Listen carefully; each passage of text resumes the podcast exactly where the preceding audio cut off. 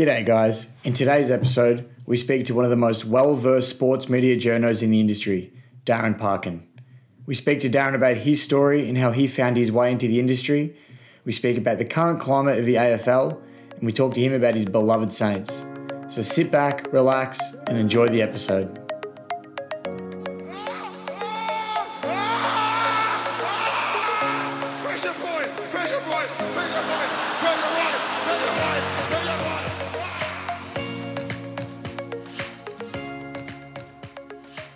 All right, welcome everybody to episode 24 of the Pressure Point podcast. I've got Marcus here with me, joining me once again. Marcus, how you going? G'day, Quinn. I'm good, mate. How are you? Oh, not too bad, not too bad. Getting by. We're in another festival of footy, so I'm enjoying my time watching That's that. it. It's a good time to be alive, isn't it? Uh, exactly right. No, that's your favourite saying. Um, today with us, we have another. We have a special guest with us today. A freelance commentator, broadcaster, journo, done work with SEN, AFL Nation, Cricket.com.au, Football Nation. The list goes on. I did copy all that from your Twitter page. But Darren Parkin, thanks for joining us. Thanks. I should uh, update that a little bit, but yeah, most of it, uh, most of that's still still current. But yeah, good good to be here, and um, yeah, nice to nice to hear from both of you. And yeah, the, the festival of footy is is great. I think we had Monday off, and and that's about it. But yeah, good good to roll on through, and, and we won't know what it's like next year if we go back to six and seven days between games.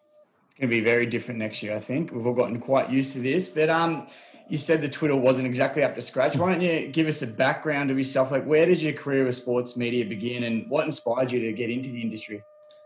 I guess it's actually not too far off the mark, but yeah. So I um I studied journalism at, at Monash Uni back in sort of started 2004. So finished high school in 2003. I was at Monash through from from 2004 to 2007. So I, like most people, uh, played football as a, as a junior and, and wanted to be involved in that. I guess you reach a point where you realise you're not going to play AFL, so you're, you're trying to find a way. And my passion was always to stay involved as much as I could. I used to do stats at home. Uh, watching Friday night games, uh, I used to do you know pretend radio calls. I remember listening to Rex Hunt call the 1993 preliminary final between Essendon and Adelaide for for 3AW, and uh, at that point it was something I was pretty passionate about doing. Um, just studied normal journalism. I didn't do radio or sports journalism specifically, just a normal journalism degree at, at uni.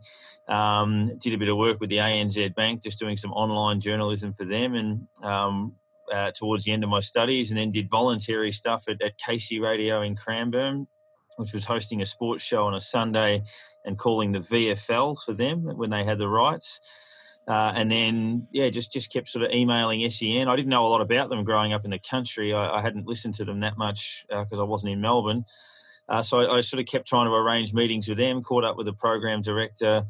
Uh, then didn't hear from him for quite a few months. Uh, kept sort of emailing him for follow-ups, and then one day he sent me an ad for the overnights radio host on on SEN, saying I should have a go at that. It was run by a company called Croc Media. Uh, they are now the same thing as SEN. They weren't at the time. Uh, so Croc Media owned the time slot of, of overnights, and um, so I applied for that role. Uh, got down to the last two and just missed out, but got offered the role of being a producer. So I produced that show for about a year, and then became host of it. And then Croc Media expanded into things like AFL and soccer and, and other stuff, and, and more of a partnership with SEN. And and that all grew from there. I started calling AFL in 2011, um, started calling the A League in 2014. Uh, I've been with the cricket guys for, for four or five years. So yeah, that, that's sort of my main passion is the play-by-play stuff, um, and it's been good to sort of develop that.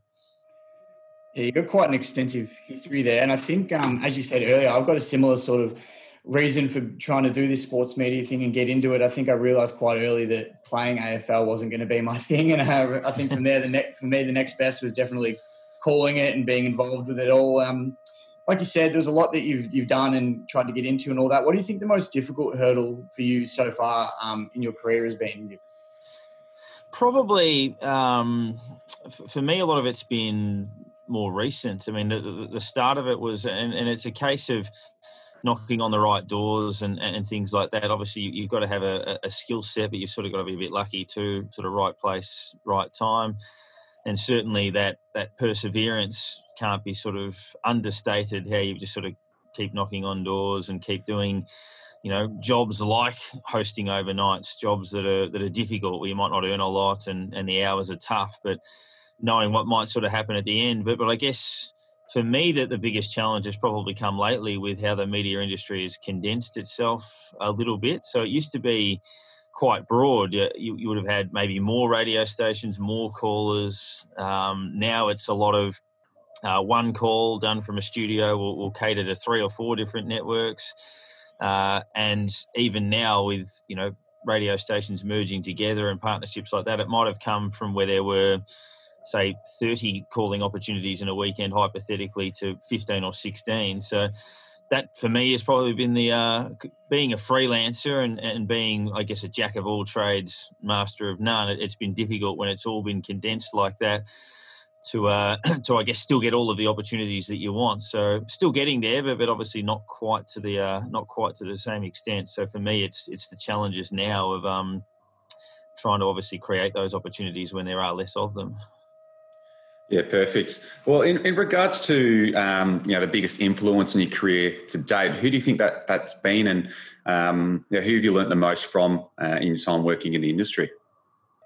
Um, probably, I guess, three layers of it. One that, that people may or may not be familiar with is a, a guy by the name of Christian Argenti. So he um, he used to host the overnights program on on SEN. Actually, funnily enough, for those who might not be familiar, he was the lead singer of the band Invertigo. If people remember them from the uh, late '90s, early 2000s, it had a, a couple of hits. He then went into radio after that um, and has recently been hosting stuff in Queensland. But he was my first host that I produced for when I was 22 or, or 23, and he taught me a lot about uh, things like delivery, about what is and isn't newsworthy, what uh, how to read what is good radio content and, and things like that. So he he's been a, a, huge mentor over the years. In a footballing sense, uh, it has been.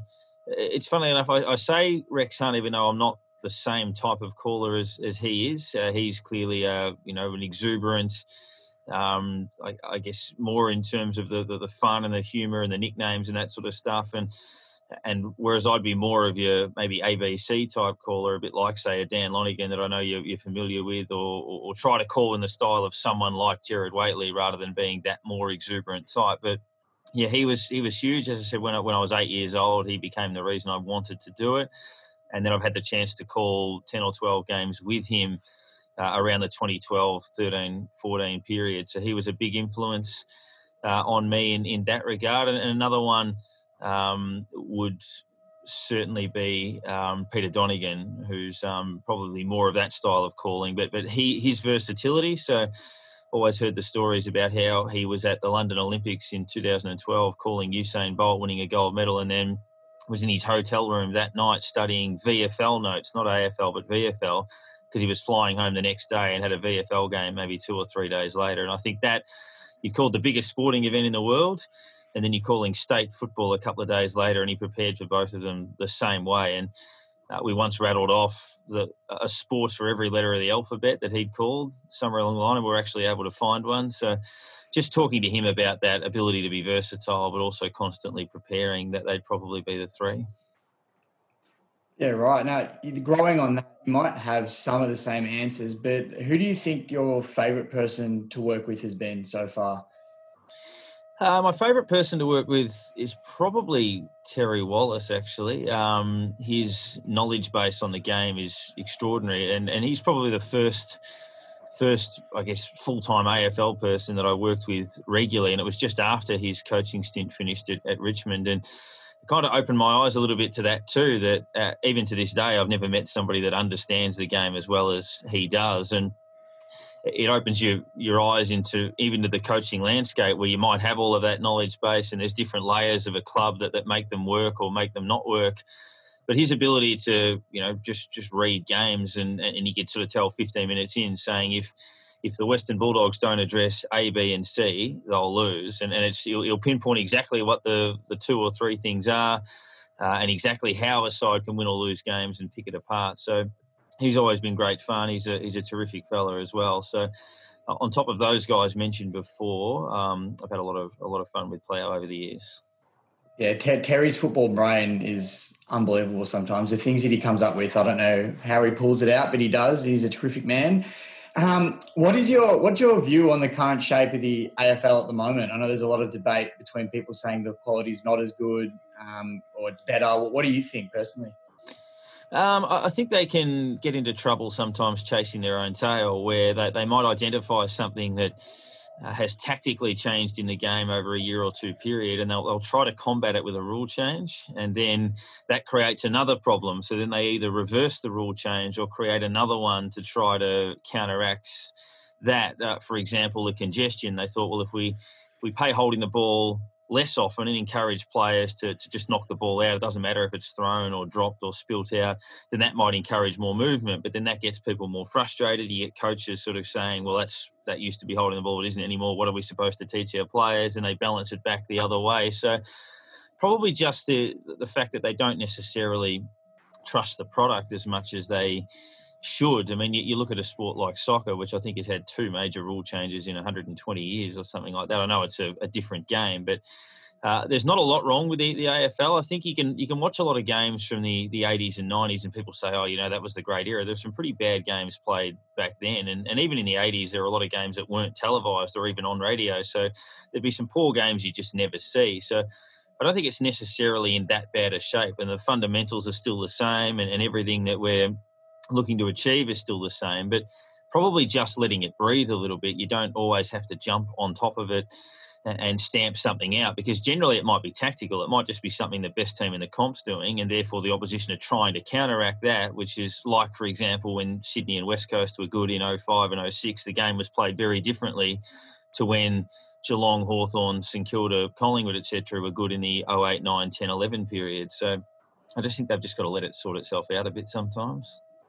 Yeah, I think the constant rule changes are definitely confusing for players and viewers such as ourselves. Um, it can be a bit much to take in. But now I have heard that you're a big Saints supporter. Um, obviously, the Saints have had a lot of close games this year and whatnot, and sitting in the eight at the moment. Are you optimistic about the Saints heading into the finals?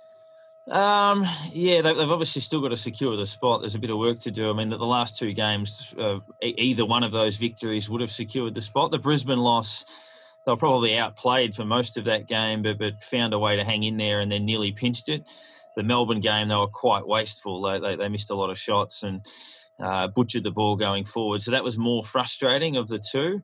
Uh, they've got Hawthorn, uh, West Coast, and GWS to come. They need to win at least one, possibly two. So they played well enough to be dangerous if they get in they're, they're not at the level where they can sort of win a flag or, or, challenge for top four just yet. But they certainly, I would think, have, have done enough to deserve to play finals. But obviously, that can change if, they if they fail in the next three weeks, and obviously you lose that right to do so. But they probably earned the right to finish the job, but they've still got to finish the job. So um, yeah, it'd be nice to get them back in there.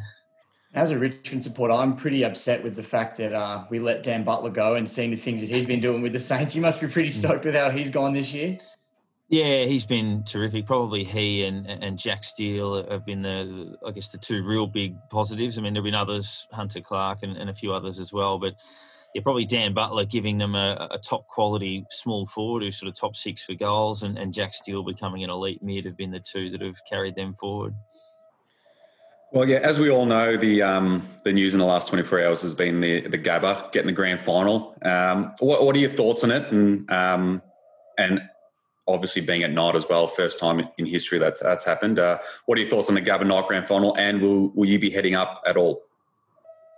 Um, I'd love to get that opportunity too. We'll obviously we'll see what happens when the allocations come around for uh, for, for finals time. So I guess things can change very quickly in regards to quarantining and what it would mean if he came back and all of that sort of stuff. But look, the, Gabba and Queensland by extension have been terrific for the competition. They've kept the comp afloat. Um, every single side in the competition has hubbed in Queensland at one point or another. Uh, from from every state. So without them, we, we, may not have got to the finals. I agree that Western Australia and South Australia are more football states, and, and maybe in terms of how the public would react to that would be better in those states, and they probably deserve it because of the love they've always had for the game. But I think Queensland keeping the competition afloat, and it seems the safest bet in terms of limiting spread and and without issues around quarantining. If you go to Perth, you've got to go into a 14 day quarantine. You'd have to play whilst in quarantine. So um, yeah, I, I, just think Queensland was the safer option uh, of those, as much as South Australia and WA might sit there and think that their historical contribution to football has been higher, and they'd be right. Um, I think, given the circumstances, and I think someone raised a good point. We don't know how long the COVID thing will last. There's an outside chance we might need Queensland early next year again. So maybe then, if you if you take the grand final away from them this year, and then you turn around to the government in, in February or March next year and say we need you again, they might not be as forthcoming. Yeah, absolutely. Um, yeah, I think they definitely deserve it for the for the way that they've uh, yeah saved the season this season. So um, I definitely definitely agree with it. Um, in terms of your advice, what would be your, your one piece of advice to someone who wants to be a sports journalist and and get that big break into the sports media industry? Probably just that um, that that persistence. I mean, it'll, it'll there'll be times where the, the journey will, will, will feel a little bit frustrating, but it's always sort of taking you somewhere. And, and every job you do is a is a means towards an end. If it's community radio, local radio, a, a country newspaper, overnights, um, producing, pressing buttons, whatever it may be, they're all skills that are important, particularly as we said now with the streamlining. They, they generally want someone who's a, a host or a broadcaster to be able to do most things, to, to have that news feel, and but also have some degree of technical knowledge as to what they're doing as well. So, yeah, don't don't ever be discouraged by uh, if someone doesn't reply to an email or if someone's not answering a phone call or you apply for something and, and, and don't get it, uh, that that persistence will eventually land you somewhere. So yeah, that that'd be my advice: is that, that never get put off, and, and no no road really leads to a dead end. Yeah, I have to. I think that resonates with us a lot, considering we're obviously trying to sort of break into there, and we've had a few people not quite get back to us the way we would have hoped they would have. So it's a tough learning curve, but um, it's definitely one I think it'll always to, happen. So. Yeah, I think we're just going to take that ride and go with it from there. But um, that's that's all we've got for today. I, I, really appreciate you joining us, Darren. I think your insight has been immense. Um, the knowledge you have for not just football, but you know all sports as a whole is incredible. And I, once again, I really do appreciate you taking the time to speak with us today. No worries. Always, uh, always happy to chat. Good luck. All right, Thank thanks, Darren. Hopefully, speak to you soon. Well, that's all we have for today's episode. I hope you enjoyed listening to it as much as we enjoyed recording it. As per usual, we really appreciate if you could go show us some love, leave us a review on iTunes, share it on Spotify, watch our YouTube videos. All the support really means a lot to us, and we couldn't thank you more for it. So, once again, thanks for listening. Stay safe, wear your mask, and we hope your team wins.